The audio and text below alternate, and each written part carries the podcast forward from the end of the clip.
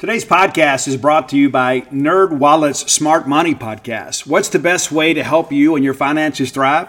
The answer can be overwhelming with all the financial misinformation out there. Fortunately, you can turn to NerdWallet's objective finance journalists to set things straight and help you make smart decisions with your own money. The nerds have helped me get smarter about things like planning for my tax bill so I don't dread April every single year, managing finances with a partner without causing a breakup putting away more money for retirement since I'm not going to do this podcast forever. Sorry, folks. And also boosting my credit score since good credit is like a real life cheat code. Saving for an emergency fund because life is like a good movie. It loves a good plot twist. The nerds also explain the real impact that the latest financial headlines could have on your life. Weekly financial check ins with smart money help you spend more time doing what matters and less time worrying about what doesn't. Let NerdWallet's trusted experts untangle today's web of financial misinformation. Listen to NerdWallet's Smart Money podcast on your favorite podcast app. Future you will thank you. Bulldog fans, rodeo season is here. That's right, the Dixie National Rodeo. Get ready to roll, man. And uh, I remember being a kid, that was like the biggest highlight for us. My grandmother would get us tickets every year and me and my brother would wear our cowboy outfits. We'd put our boots on, have our chaps, our vest, and we'd go up there. And just in case one of the cowboys got a little bit scared to get on a horse or a bull, we were willing to do it. Yeah, for sure. Guys, boots aren't just for going out to a country western bar and doing a little boot scoot. Maybe you got a little Texas two step in your game. Tecovas can make you look better than ever. Absolutely. And here's the deal too. That's the thing. The versatility of Tecovas is you can wear them somewhere nice, or you can live life where you don't go gently. That's what Tecovas does for you. Yeah, it's a rugged, handsome boot. It's my favorite boot brand, and it should be yours too. Be sure and check them out. Tecovas believes in Western for all people, and you can feel that when you go into their stores. When you walk in, you'll be greeted like family, offered a boot shine and a drink and maybe even an adult beverage if you prefer, and you can get custom fitted for a new pair of Tecovas boots. You can get custom leather stamping or branding, whatever you need to make it feel somewhat individual. Look up your closest store at tecovas.com. But if you can't make it to a store, Tecovas delivers the most premium quality and most comfortable Western goods right to your door. Visit tecovas.com. That's T E C O V A S.com and you know what, partner? Point your toes west. Welcome to the Boneyard with Steve Robertson. As always, I am your good friend and host, Steve Robertson, here on the magnificent Monday edition of the Yard. And what a Monday it is! A lot to talk about. A lot happened over the weekend. A lot of good things happened. If you're a Mississippi State Bulldog, you had a good weekend. Despite some bad weather, and we're going to get into some of that too. Despite the bad weather, we had over 30,000 people show up for Mississippi State baseball. 30,000. That's pretty cool. Says a lot about our, our team, about our program, about our fan base. Not a big crowd at a spring game, and it's one of those things, the weather really kind of subdued a lot of that. But it's weird, one of those weird things, and I've, I've shared that on the show a couple times. It just kind of seems like football is kind of working in the background a little bit right now, and I, I kind of like that. I, I kind of like how nothing's really magnified, or you know, there's not a lot of pressure, and there's not a lot of scrutiny right now. Everybody's just kind of, you know, we're, we're focused on baseball. You know, we're, we're focused on this great team we have. We've been focused on men's and women's basketball, and, and you know, Joe Moorhead and his crew just kind of working behind the scenes, kind of quietly.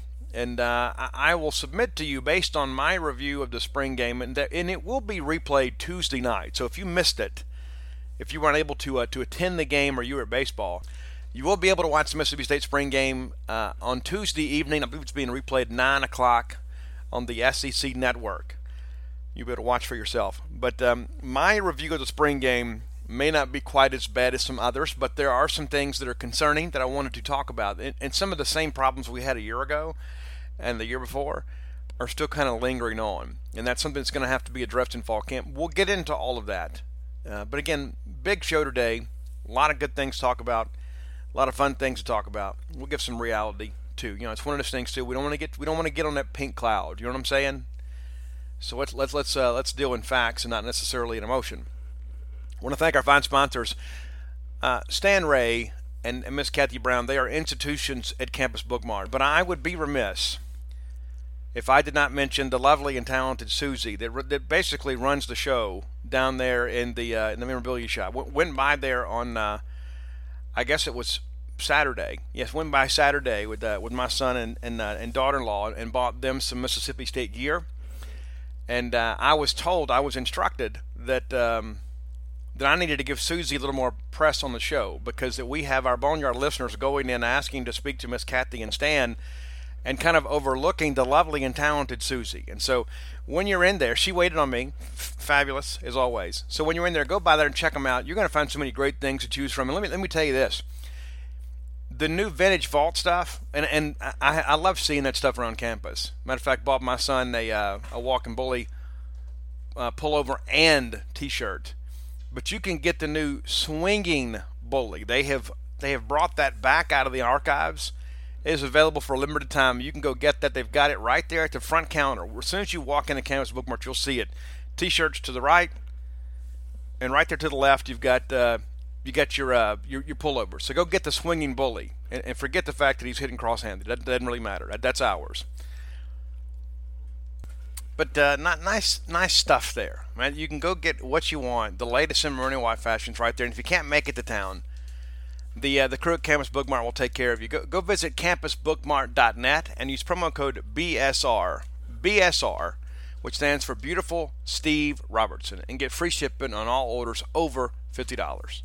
So before we get into the uh, to the meat and potatoes of the show, let, let's talk about something that's really important, and uh, that is the tornadic activity that we had uh, here in Starkville and, and, uh, around the Golden Triangle area. And um, our thoughts and prayers are with those folks over in Hamilton, Mississippi. I've got some people that are close to me that uh, you know that are, that are from Hamilton. Those of you that have been uh, been on Gene's page forever, you know Hank Adams. We call him Hank. In real life, he's Henry. Henry is a uh, is a Hamilton, Mississippi guy and uh, you know dealing with the loss of services out there, loss of power, loss of internet. But you know, but his losses are minor compared to what some other Mississippians are dealing with today. Uh, and again, I've got some other people with connections out there in Hamilton. It's one of those things. Every time there's something that happens in Mississippi, uh, it, at some point, all of us have a connection to somebody. Uh, and we are very fortunate here in Starkville that things were not worse.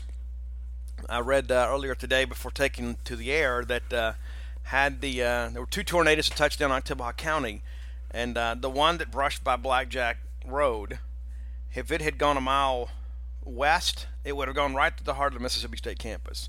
And that's a place that we all love and care for, and uh, we certainly don't want any harm to come to the university, and certainly to our students and professors and wonderful staff members that uh, that make Mississippi State such a wonderful place. But we never want anybody Mississippi State or otherwise, to have to deal with the loss of life and property and all the things that go along with that. And so when these things happen, and it's one of those things that, I, that I've shared with a couple people, it's like there's no reasoning with the storm. You, you know what I'm saying? It's like you, you can't call time out and say, hey, wait a minute, I, I, I paid my hurricane insurance premium or or wait a minute, you know, you know the good that I've done in my life. Listen, when natural disasters and state of emergencies hit, they are no respecter of persons, and so I share that number one to identify with folks that uh, that are they're dealing with these things because at some point I think we've all dealt with some of this. Uh, but we're very fortunate that it was not worse. It could have been a, a very very uh, major major issue, and then there were some issues in the Cotton District, and and it's caused some controversy. I'm not going to get into a lot of that.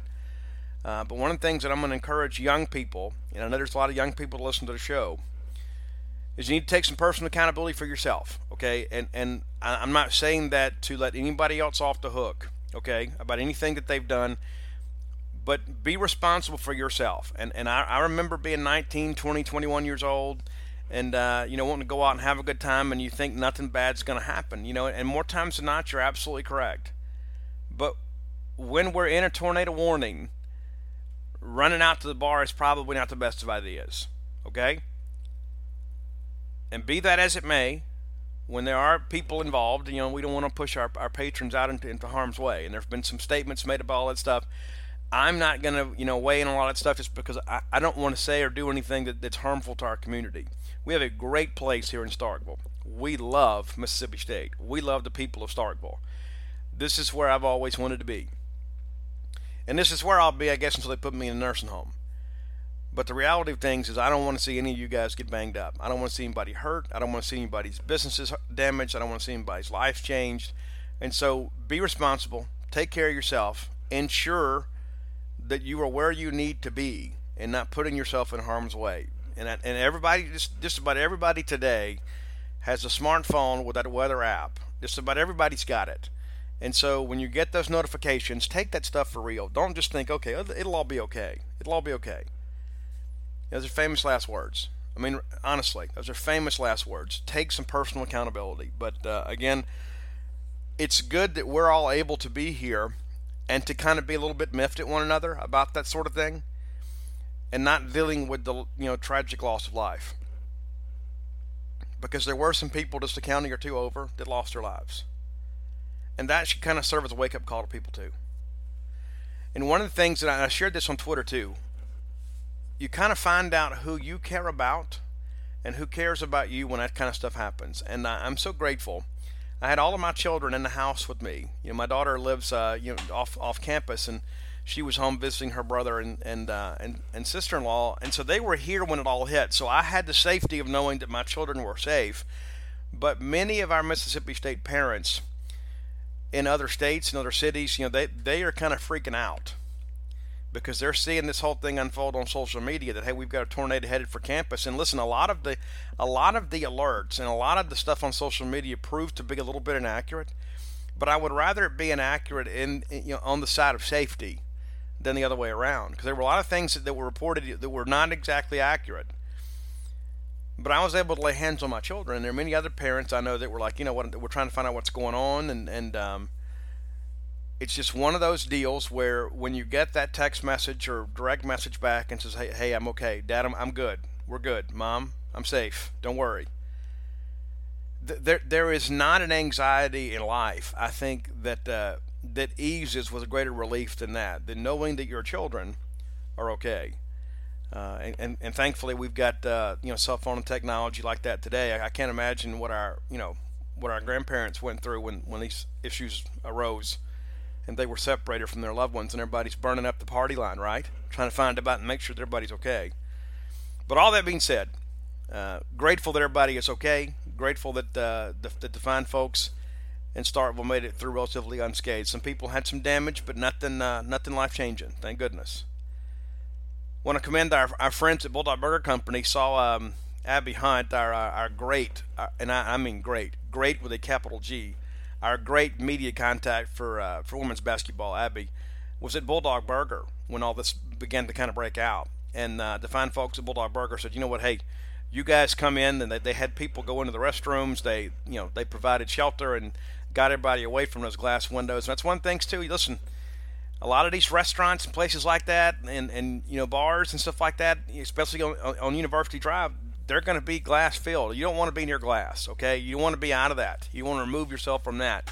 But Ian Few and our friends at Bulldog Burger Company, they took care of everybody, and um, you know, hey, you guys don't have to go anywhere. And uh, again, it's it's great to be able to affiliate with people like that. And uh, so, very very grateful uh, that Abby was taken care of, and um, don't know how we'd feel if something happened to her. Just absolutely love her and uh, and our friends at Bulldog Burger Company. I was there just last week, and and uh, it's one of those things when you go in. There's so many people too that when I when they come to town to see me, I've got friends passing through whatever uh, on business, and they want to go have lunch. Everybody says, "Hey, let's go to Bulldog Burger, that place you're always talking about," and uh, it's a place you should be talking about as well. So many great options to choose from. One of the great delicacies in life is that great restaurant quality hamburger. We encourage you to go partake in that at Bulldog Burger Company and find your own favorites at Bulldog Burger.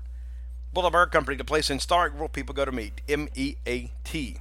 If you hear some roaring in the background, it's because I believe my neighbor uh, across the way here, across the back 40, has gotten his vehicle stuck, and uh, so they're dealing with that, and uh, I'm I am not. So, be that as it may, let's get into some Mississippi State baseball. Then we'll talk some spring game stuff. Um, baseball, big weekend. We we all going into the week said we need to find a way to go 4 0 this week at worst case, we needed to win the series. But if we were going to take a step forward and be real contenders in the Southeastern Conference race, we had to sweep the series and kind of make up for. Uh, and I think we'll still be making up for that, that lost LSU. That still smarts to me. It still makes me angry that we lost that, especially with LSU dropping a series to Missouri this weekend. But the bottom line is, State took care of business this week. Now Mississippi State ranked a uh, number two and number three team in the country. UCLA still hanging on number one. They went 4 and 0 last week. Uh, State 4 and 0 as well. Uh, but let's take a look at some of the guys that were hot last week. For the first time on our uh, Who's Hot segment, Jake Mangum not listed, but uh, but here are your numbers, and I won't run the whole list. I'll just kind of run the regulars. Jake Mangum five of 18 last weekend. Jake did take uh, sole possession of second place on the SEC career hits list. He is now at, uh, I guess, what, 344?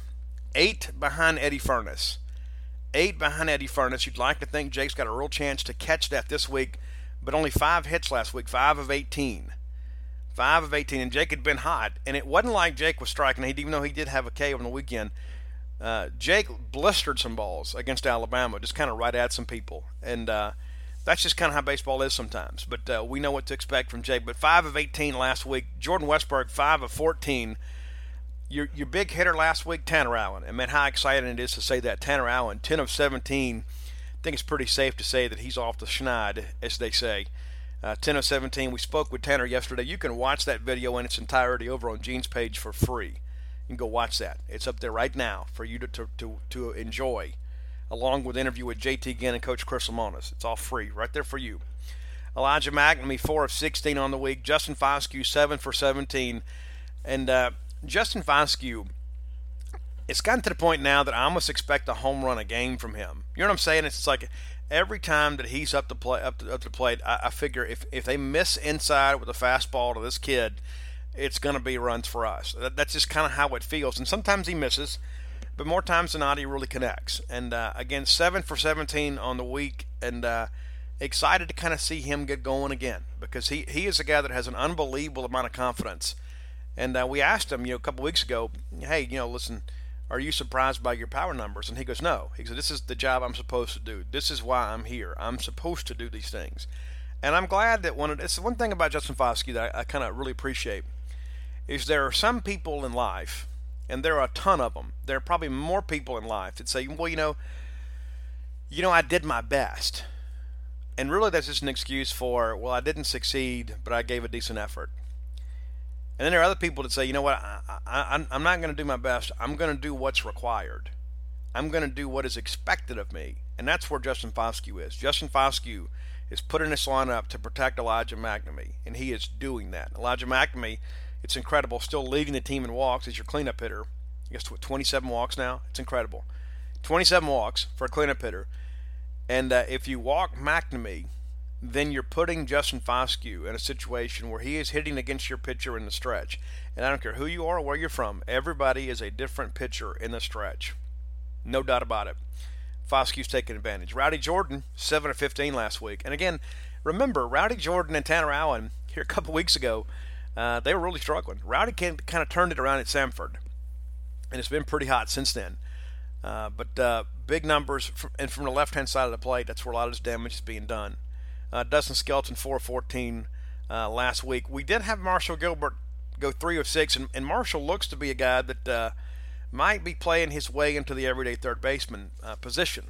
And one of the things that I want to share about that is that opportunity is opening up because of the fact that we've moved Justin Foscue to second base. Now, Foscue put on about 15 to 20 pounds of good weight in the offseason because he expected to be a corner infielder. We have moved him to second base, and for some strange reason, it's all started to click. Just making that move, even even when Gunner Halters played third, now you've got Marshall Gilbert. Marshall Gilbert made a couple big plays yesterday. But it just seems that moving Foscue to second has kind of solidified things on the middle infield. It's, it's amazing – one error on the week last week. One. One error on the week.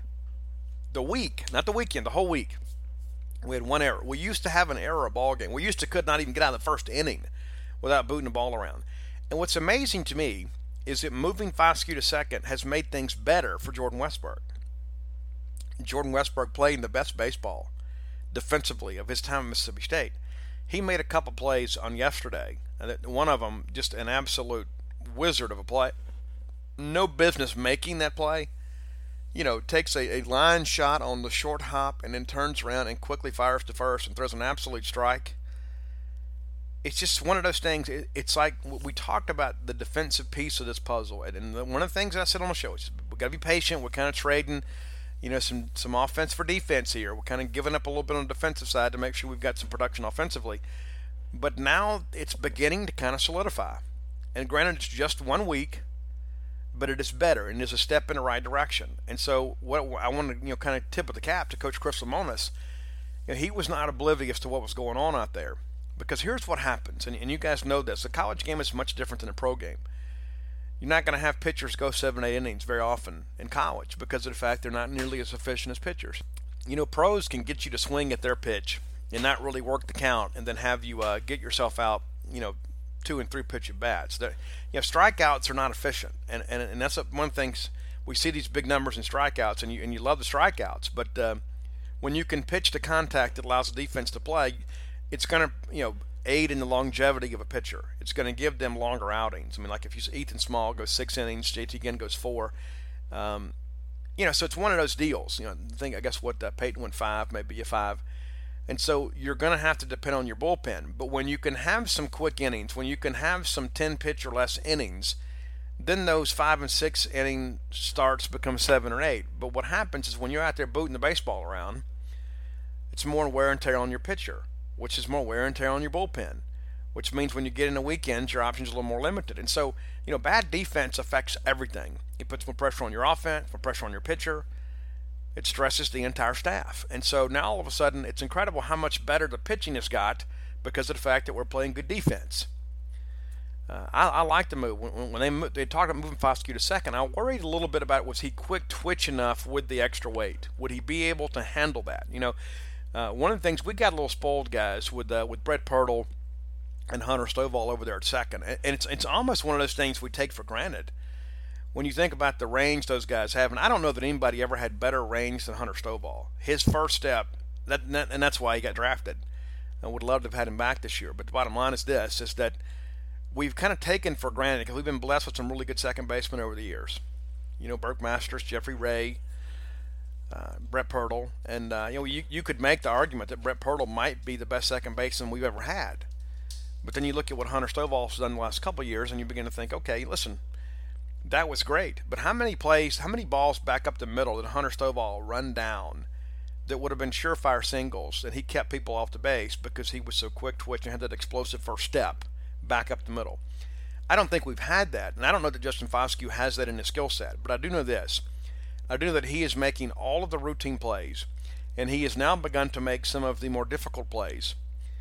And as a result, the entire team is better. The entire team is better. And Lemonis said on Friday that uh, you know, he, he was the one that kind of fought that move.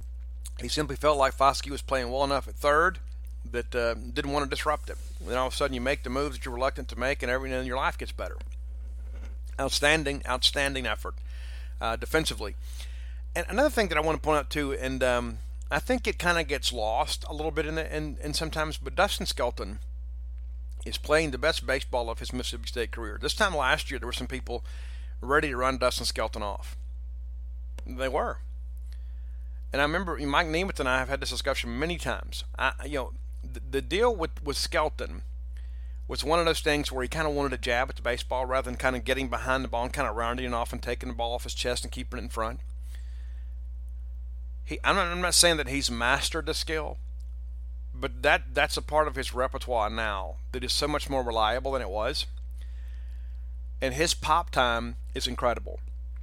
There are times, guys, that and, and if you're not there to see it live, maybe you can't fully appreciate it. There are times that he'll get a fastball, like a little two seam action, kind of going away from that left-handed hitter, and gives him a clean lane to throw in. And when he comes out of the chutes and he throws it, you begin to think, will the guy at second even slide? And we had a situation yesterday. I, I, it had to be a situation where the runner must have felt he had a full count, takes off early, and, and Skelton guns him out, and the kid's out by 10 feet. But I'm in a situation now because of the fact that Westburg is so dependable on the other end of this deal, and that Skelton gets out of the chute so quickly and gets the ball down. That pop time is incredible. That more, more times than not, I expect anybody taking seconds is going to get gunned down and and I think that gets kind of lost. And we talk about, hey, we're doing so well offensively, and we're doing so great. The pitching is so much better. We finally have got some guys that are reliable on weekends, and we feel like that we can be competitive in every ball game. and uh, we forget about the guy in the back. And uh, talking to some of our, our young pitchers, they'll, they'll tell you there are some times that Dustin Skelton can kind of will a strike out of them. Because he is such a good receiver, that he can almost just kind of pull that ball in, kind of pull the reins in, kind of give them some confidence, kind of settle them down a little bit. And uh, Ethan Small will tell you, you know, what a great job Dustin does back then. The confidence that he has being able to throw his breaking ball, to know that, you know what, if I, if I do get it into the dirt, and sometimes I got to bounce one up there just to kind of change an eye level and kind of keep things honest. See if I can't get a guy to chase. If you don't have confidence in the guy behind you, you're not going to have the confidence to throw that pitch and execute it at its full velocity.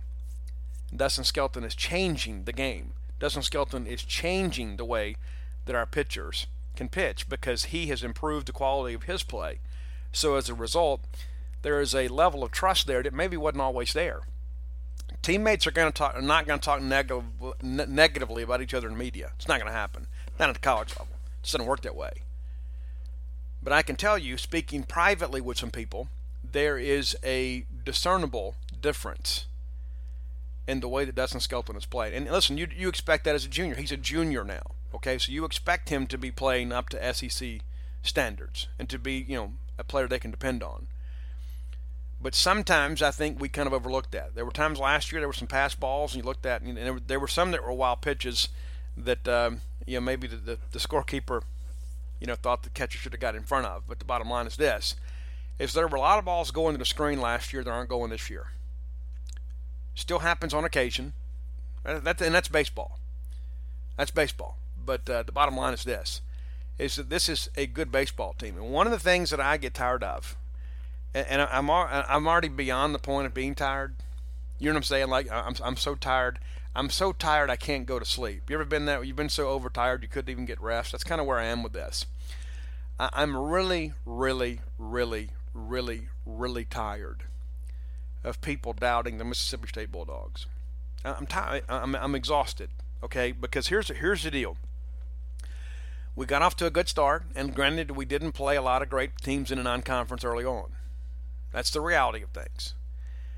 Then we get ready to go to Frisco. And then there were some people that said, Well, I hope we can just go out there and win a game. And the only thing that kept us from winning three games out there is the fact they canceled the Sunday game. Right?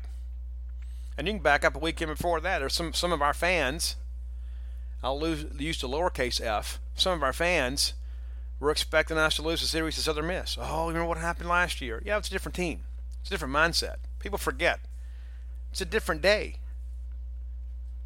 Not to mention the fact too that you know you got some leadership on this team that they understood what what that series meant. We, and again, you're a swing away from winning that whole series. I mean, for sweeping the series, you win two out of three.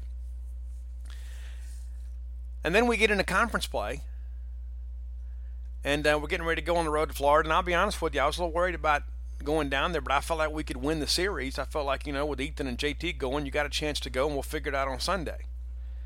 And so we go down there and we win that series. And listen, Florida's not as good as everybody, as Kendall Rogers and them told us they were going to be. I think most of us that, that kind of follow college baseball and don't have a lot of friends, I, you know, there's I don't owe anybody at Florida anything. I don't need any access at Florida other than a media credential. You understand what I'm saying? I don't need anybody to give me any insight into their team. I don't have to write a preseason preview about the Florida Gators. So I'm not friends with anybody that's Florida Gators. I don't need I don't need access. I'm not going to trade good coverage for access. But the reality of things, and the bottom line is, is that uh, your team's playing well, and there's so many people out there that just thought, you know what, this team is, uh, you know, they were they, we were picked sixth in the SEC West. Let that sink in for a second, sixth, and and we kind of snickered when that came out, you know, and then we go down to Florida and we win two out of three down there, right? And then the first thing, the next, well, you know, Auburn's got the number one pitching staff in the country. And they come in here and we take two out of three and should have swept that series too. We blew the Friday night game, if you recall. Blew it.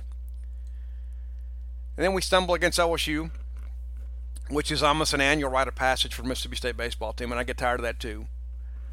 But I've kind of learned to, uh, we got to overcome it, find a way to get through it. Then we go to Tennessee, who had the top ERA in the country at one time and we take two out of three from them, and then they turn around this weekend and take two out of three from Georgia, who was ranked number two in the country. and kind of looking around the league. Let's, I guess let's give that a second I want to finish this point here.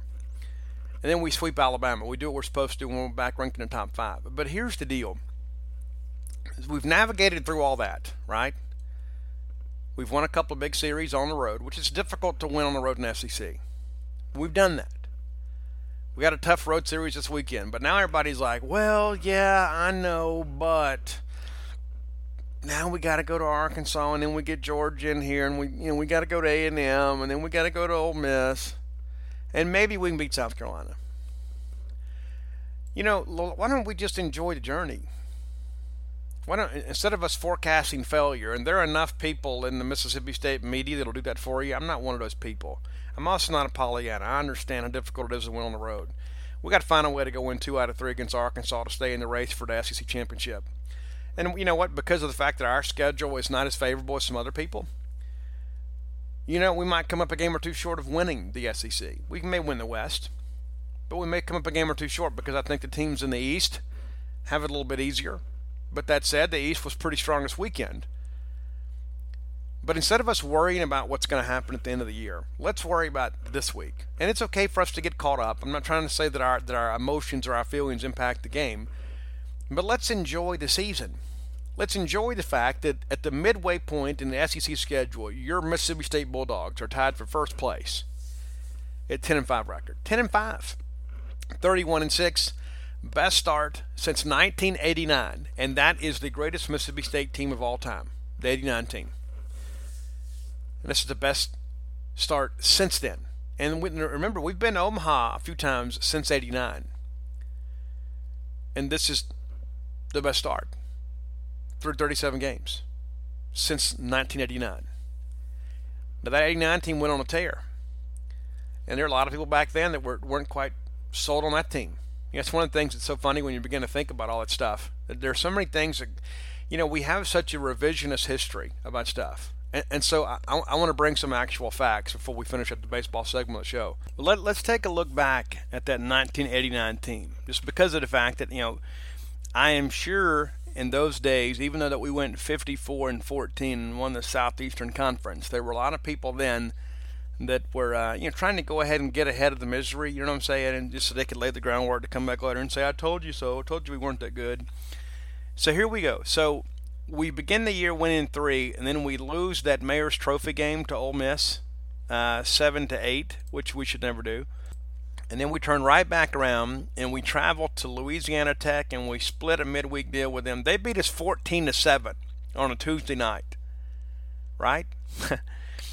then we uh, you know, we go on a little bit of a tear and then we make that trip out to Hawaii Hilo and they beat us 3 to 2. We, we we bounce back and won a few games down there. Then we lose to Hawaii also. It was a 5-game series. We win 3 of the 5. We lose we split with Hawaii Hilo and win uh, one of three against, uh, from two or three against Hawaii. Come back, we do pretty well. We knock off Auburn. We lose to Ole Miss again in Jackson. What do you know? Lose Jackson to Ole Miss again. Uh, wouldn't be able to live with that, but we did. We beat the Jackson Mets. Those you remember us playing that ball game. Uh, we lose at Southern Miss. We split a midweek series with them. Lose down there. We lose uh, the Sunday game 19 to 9 at LSU. You remember that one? I, I remember that. We lose on the road at Kentucky, win that series, but we lose that one. Then we, we then we come home, right? We have an opportunity to kind of you know hammer this thing down and win the SEC in style, which we, we did win, but we lost that final home series to Alabama, uh, two th- two out of three. We get beat 15 to eight on Friday night. We win Saturday and lose five to four on Sunday. We went into the SEC tournament that year. We lose to Auburn we beat Alabama, then we lose to Georgia, and we're eliminated in uh, in the SEC tournament. And then we ended up playing Jackson State, which is weird. it's so crazy, uh, but we did play Jackson State after the SEC tournament in Gainesville that year, and then had a uh, three-game sweep of Eastern Kentucky. And then we then we had the regional here, and uh, that's back when we didn't have the super regional format. And uh, you recall some painful losses. We lose to North Carolina, but we beat Western Carolina and Nicholls State lose North Carolina, get in the losers bracket, battle our way back. We beat Carolina six, so all we got to do is win one more, and we're headed back to Omaha, and we get beat seven one. Could do absolutely nothing in that game. James Stoden was his name. I know that's a, that's a sore subject for many people that remember all that, but that's the reality of it. But I think we lost some games to teams that we were better. We win in '85, and that's that's the you know that's the argument is 89 or 85, right? That's that's the better team. Well, 85, we lose two out of three on the road at LSU. Uh, we dropped a game to Alabama. We dropped a game at Ole Miss. We did win that series, and then we um, we go back out to Hawaii again. Remember that deal? We go back out to Hawaii and we, we, we take four or five. Then we get swept at Auburn. Think about that. As great as Clark and Palmeiro and those guys are, they, they go to Auburn and get swept. And you may not remember, this, this may sting a little bit, but I think it's important to note. In 1985, Will Clark, Rafael Palmeiro, Jeff Brantley, Bobby Thigpen, Gator, Thiessen, Dan Van Cleve, the whole crew. They lose to Mississippi College, seven to five, in Jackson, Mississippi. We lost to the, the greatest team in many people's eyes, the 85 team loses to Mississippi College. Then we go on a little bit of a tear there, and then we lose uh, we lose one at Alabama. Uh, we lose at Arkansas in Little Rock. We did sweep Ole Miss. Then we come back and we uh, we, we sweep through the SEC tournament. We go to the regional, and then we go to Omaha. But we lose to Mississippi College. Can you imagine if we lost to Mississippi College today? And in hindsight, it seems so silly because you know now you know NAI schools and all can't play uh, Division One teams, and you don't play Division Three teams, that sort of thing anymore. That doesn't happen anymore. But Mississippi College beat Clark and Palmeiro. Don't know who pitched that day. David Murray could probably tell you. Probably still got the box score. But we lost to Mississippi College. And so I say that to say this is that as great as those years were, the greatest years of our memory, we still had some losses that are somewhat dubious. And now here we are this year, you know, the first team in Division One baseball are 30 wins.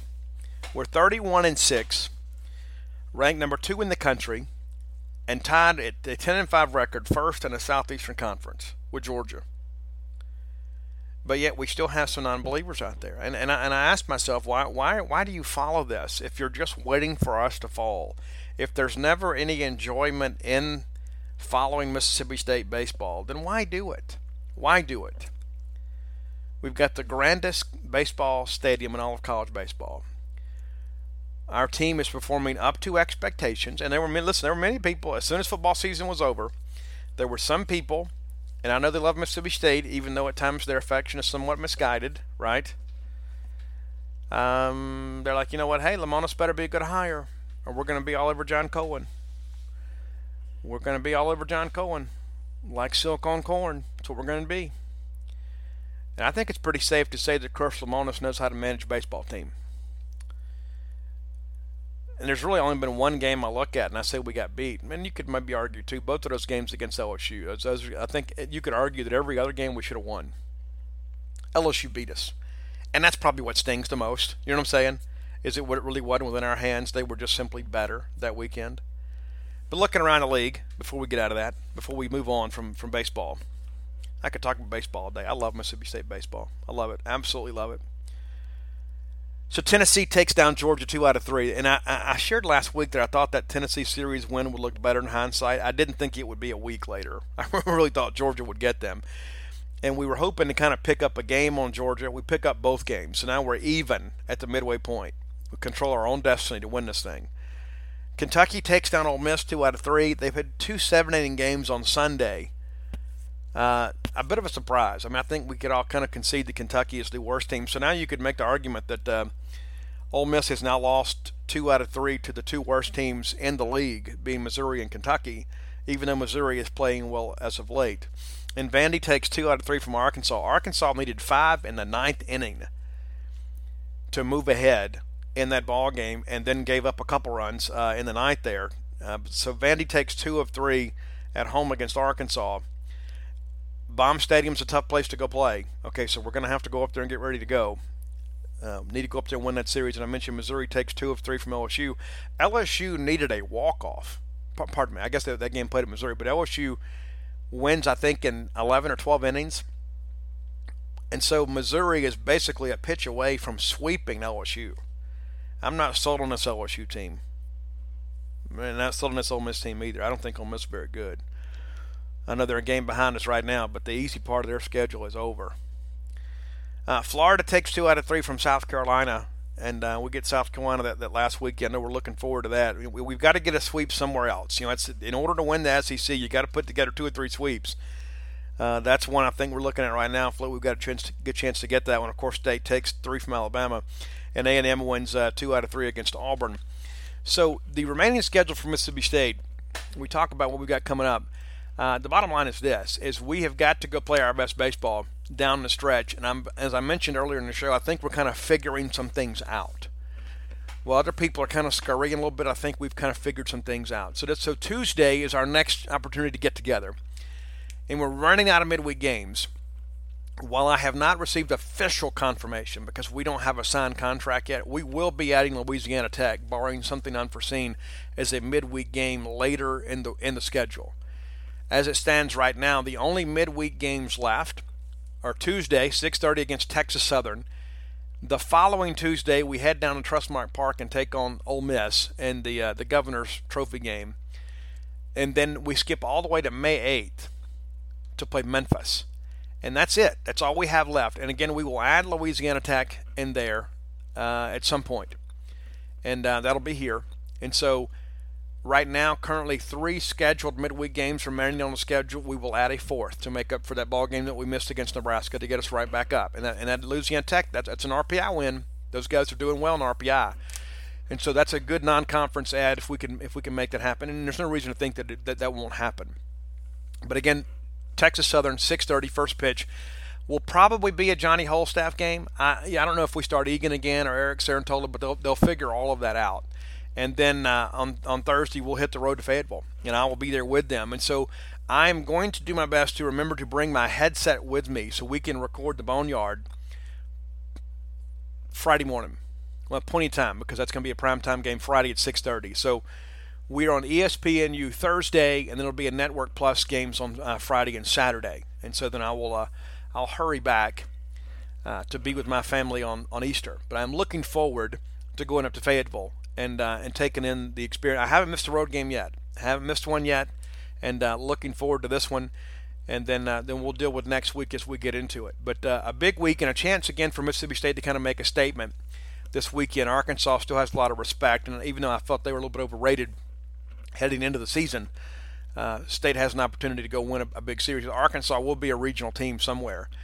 Uh, so that's kind of where we are with all this. Now let's get into spring football. That's a big thing over the weekend. And uh, the first thing that I will tell you, having a chance to watch that, what what bothers me is not the play of Keytaon Thompson. I thought Keytaon played pretty well, especially once he got through. Uh, you know, the first couple of series, I thought he played pretty well. Maroon wins 50 to 10 uh, in the ball game. He just played the two quarters, but uh, uh what, what, what we expected to see for the most part. Keytaon hurt by a couple drops early on. There's a couple really nice passes, and Stephen Guidry and Farrod Green dropped those passes and uh, and then immediately people begin. Well, here we go again, and I get it. I, I understand it. it. It doesn't bother me uh, because that's got to get better. That's got to change. Uh, so running through the numbers here. Uh, for the Maroon team, Kylin Hill was Kylin Hill. Nine carries, 47 yards, and a touchdown along a 15, averaging 5.2 yards a carry. Uh, if we can get that out of him, then that's fine with me. We'll just continue to run the football with him. Nick Gibson, Solid effort for him. Eight carries, 35 yards, a pair of touchdowns, long of 10. Nick is going to be a great complimentary back. And uh, he is a guy that I have been high on throughout the process. But it's one of those things, too, that he kind of struggled with the other aspects of his game, you know, kind of the blitz pickups and all that kind of stuff. And so when you put him in the game, you kind of knew it was going to be a running play. But uh, what I keep hearing is he has improved his game as a receiver. Keytaon, uh, three carries, 15 yards, and of course, you know, he's not live there. And so uh, you can't really judge a lot from that. Uh, Keytaon, 9 of 18 for 106 yards and three touchdowns. And a lot of this was situational. But uh, if, if memory serves me correct, he had three drops in the game, and he had a throwaway in the game. And so you take the throwaway away, but you're, you're looking, you know, hey, if you if you woke up today and say, hey, Keytaon was uh, 12 of 18 for 150 yards, you'd feel pretty good about that. And that, and that's really the way that I look at it. I, I don't feel negatively about Keytaon Thompson. I thought Keytaon played pretty well. Um, Devontae Jason was the leading receiver for Maroon, two catches, 31 yards. That connection between uh, Whop and Keytaon, I think, will be big for both of them because I, they already have a relationship. There is a trust factor there. I believe as a result, you're going to see Wap have a better year, and we need him to. Nobody looks better in a uniform than Wap. And uh, I asked some people practice. I said, "Hey, what do you think? Is, is he going to pan out? Is he going to have a big year this year?" And it's if I have a big year, but I think he'll be okay. I think he's going to be a good player for us, and I think that he'll, he'll begin to develop. Osiris Mitchell, just a couple of grabs there, but uh, Osiris again, one of the highlights of fall camp, spring camp so far. Uh, they'll have the cleanup scrimmage, I guess, Tuesday. I don't know if we're going to have access to any of that. Uh, Austin Williams with a couple touchdowns, and he's kind of been the spring game hero when the time he's been here. Now it's, it's a matter of him putting together, but if you'll notice, if you go look at Austin Williams' statistic last last year, most of the touchdowns, if I'm not mistaken, all the touchdowns he caught were from uh, Keytaon. They saved one, but he had some good uh, rapport with Keytaon. And uh, Jaquarius Spivey with the one big grab for 25 yards. I like this tight end group. I like Farrod Green as a blocker better than I do Cumbest and Spivey at this point. and I believe Spivey or Cumbest are better blockers. And and you know Cumbest played baseball this weekend, and uh, so that's part of the deal. That's a real game. That game counts in the standings, but um, that personnel group is going to be a lot different with Cumbest out there, and you'll have them. He, he will be a guy that you can count on in the fall. Uh, on the white side of things, offensively, Alec Murphy, and it makes sense to move Alec back from linebacker to running back. We have depth concerns there. He's a guy that knows the position. He understands you know how to read the plays. He's an offensive-minded guy. We signed him to play running back, and uh, my hope is you know, he can be a solid three for us. And and sometimes he's almost a forgotten man, but there are a lot of people that would have transferred under different circumstances. You know, Alec Murphy's a guy that is hung in here with us. It'd be nice to see him, uh, you know, be a, even if he's a guy that comes in and is uh, you know kind of your um, you your guy that salts away a game late, you know, and kind of eats up some casualty uh, carries. You know what I'm saying? Like to save some wear and tear on Kylin. if that's his job, then I think that he has certainly uh, earned uh, you know his scholarship money because we're going to need that this year. I think we're going to be much more of a run-oriented team via the running back position, and so anytime that we can save some wear and tear on Kyle is going to be advantageous for the entire team. Uh, Garrett Schrader, three of nine with a pick, uh, 30 yards, and there are a lot of people that are expecting big things from Garrett. I am too, but not this year. I think Garrett is probably a year or two away from truly competing uh, for the job, and that's really got nothing to do with his physical acumen. I think it's just a matter of him kind of figuring this thing out. Going to be a good player for us. Uh, Jared Maiden, 3 of 4, 14 yards. Logan Burnett got in the game, had a pass 0 for 1. Um, you know, this Cameron Gardner kid, he had one catch for 11 yards, Starkville High School guy, and we thought he was going to grow into a flex tight end, and uh, that hasn't been the case. But he has kind of, he's been a guy that has drawn some praise in spring camp. And so that's one to kind of remember to really more of a, a, possession guy. I don't see him as a big play guy that's going to hurt you in the deep third or a guy that's going to you know, blow the top off defense. But I think he is a guy that um, you know could be a sure-handed guy. He did a good job at uh, at Mississippi State. Did a good job last year as a redshirt guy, and uh, reminds me a little bit of Osiris Mitchell. May not have the same you know verticality because Osiris is a guy, former basketball guy that understands how to elevate. That's that's one of the things that I love the most about Osiris Mitchell is his ability to elevate.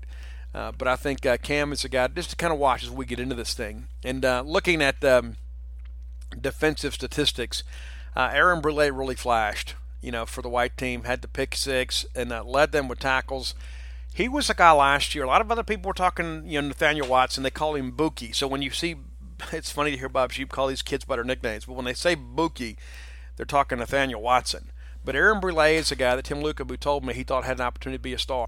And Tim likes all those young linebackers. And of course, Tim has kind of moved on now. But I'm interested to see what Marv will do with these guys. But uh, Brule is a guy that really flashed. I think that he's a guy uh, that is going to be a big time player. Uh, Watson did have three tackles uh, for us. And so when you look at linebackers, you feel pretty good about what you have right now. I don't know if you saw over the weekend, Erroll Thompson named defensive captain, Daryl Williams offensive captain. I, I, I could have called that. I, I, really felt like that was the case. But um, you know, it, it's all kind of spread around. Uh, but when you see linebackers up there making plays, that, that that excites me because I know what we have for this year. I'm worried about what we have for next year. What if Willie Gay goes pro this year, or Erroll Thompson? I don't. I think Erroll will be back, but what if they go pro, and then you lose Washington, Lewis, Shamar Kilby? Your depth chart could be in trouble in a big hurry. So these young guys, Jett Johnson, uh, Nathaniel Watson, Aaron Brulette, those guys have got to step up and make plays this year. They've got to make themselves known, and I believe we saw a little bit of that in the spring game. Uh, Fred Peters didn't do a whole lot, uh, but he was real active out there. Only gotten a box score once, but uh, you know, kind of excited about what he can bring to the table. Marquis Spencer with uh, with three tackles and uh, one of those for loss. It, he, I'm glad that he's back. I, we, I really believe we would have wasted a year had we not redshirted him. And you recall when he showed up here, he was just 17 years of age, and we had him playing as a true freshman in the Southeastern Conference, playing as a true freshman. And so now he's got that year back, and he's healthy again. Uh, I expect a big year from him. Lee Autry, of course, with three big tackles. Fabo Lovett with three. That's encouraging to see those guys on the interior begin to kind of make some plays. Still, uh, you know, a work in progress there. There is some discussion about us bringing a grad transfer D tackle everybody's kind of mum about that, and I suspect when we find out, it'll probably be when he signs. And and and to to anybody else's credit, it's probably smart not to leak that information because as soon as it gets out there, then everybody else is like, oh, we forgot about this kid. Let's go get him. You got to work a little harder to get him. The bottom line is that State needs a guy to come in here and be a stopgap guy and be ready to go. But uh, good to see these young guys step up. You know, Cam Young is a guy that uh, we, we think has the potential to be a really good player for us. Uh, still excited about the secondary. But those guys are running around making plays. But um, a lot of people played. A lot of people got up there and made some made some plays. But it was really kind of a, a vanilla game, and, and as spring games should be. Uh, there's so much that goes into these things, and it's really a matter of your goal each spring. Number one is to get through healthy. Number two is to settle some position battles, and then implement your system. And I believe Mississippi State, for the most part, has done that. There are some some battles that will continue into fall camp as they should. Uh, but the bottom line is any any spring that you can get through successfully, health wise and implementation wise, is a good spring. You know, we're not we're not trying to we're not going to beat Alabama in the spring. Right now, we're trying to get Mississippi State ready to go play uh, in the fall. So. Uh, Joe Moorhead, uh, very complimentary of his comments uh, of the team about their effort, and um, difficult circumstances on Saturday. There was some discussion about maybe not even playing the game indoors and kind of moving to Palmeiro, and I'm, I'm glad were, the, the, rain held off long enough for us to kind of get the game in. But uh, Paul Jones and David Murray covered the game for us at Gene's page, and you can go read. You know, Paul's got his takeaways, and, and David's got the Q and A with Moorhead. You can go read every bit of that over on Gene's page, and if you're not a member, you, you darn well should be. Uh, so we encourage you to go check that out. So now f- football practice is over. There will be one on Tuesday. I don't know if we're going to have availability, but there will be one on Tuesday just kind of cleaning up uh, things from uh, the spring game and kind of closing down on a high note and then getting that over. And today is also the first day of spring evaluation period. It's tax day uh, for many of us, and for especially for people like us that have to pay. It's a day that we don't look forward to. But the bottom line is, for recruiting this is a big day because your coaches are now on the road. Spring evaluation period is open for the next six weeks and uh, they will use some of those days. They won't have all of them. They have some evaluation days they can utilize and get out and go check out these players and see them in person and see them in spring practice sessions and go to spring games and that sort of stuff. The spring semester will be over before you know it. Uh, we're basically what six weeks away, uh, you know, from the uh, the end of spring and the end of that spring semester. And uh, you know, graduations will be getting here, and so these guys are going to be finishing up their academic requirements to be able to transfer in uh, and to be able to uh, pass the NCAA clearinghouse and join the Mississippi State program in the fall. And then you've got these juniors around here that are kind of grinding through and kind of pushing through, and coaches are out there kind of looking. There will be a lot of new offers. So if you're on Twitter, there'll be a lot of retweets from me and Paul about guys that are just getting offers from Mississippi State. And for some of those names, it'll be the only time you ever hear them. That's just kind of how it works. I mean, you offer a lot more kids than you can ever sign. But uh, it's an exciting time. That'll be the kind of bulk of our coverage here over the course of the next two months. Is spring evaluation stuff, spring football stuff uh, on the high school level, and then college baseball. And so we hope that uh, you will join us over on uh, genespage.com, the Mississippi State affiliate for the 247 Sports Network. We'll be back on Wednesday. We'll recap what happened on Tuesday and kind of preview what to expect at, as we uh, make that trip to Fayetteville. And uh, yeah, a lot can happen between now and then. I mean, it's just, you know, that's the thing. It, it begins to slow down a little bit because we don't have – you know the rush of women's and men's basketball that that's over us. But now we turn you know our full focus for in-game coverage over uh, to baseball. We'll have some softball stuff here and there, but baseball is a big part of what we do, and we are a baseball school. And as you guys are aware, uh, Jake Mangum now eight hits away from tying Eddy Furniss for the SEC career hits lead. And uh, if Jake stays healthy, uh, there's a good chance he gets that this week. But you know, we thought last week it was kind of a, a little bit of a stretch, but uh, just the five hits last week. But um, if you know Jake, you know Jake will come out ready to go. Uh, Jake Mangum, one of the most consistent players we have ever had, wear the, the maroon and white uniform. So we expect big things from him this week. Could be a historic week, not just for Mississippi State, but for for baseball, college baseball as a whole, and certainly in the Southeastern Conference. But until next time, it's all of our lives and a way we make more friends and enemies, and people can see a difference in the way we live.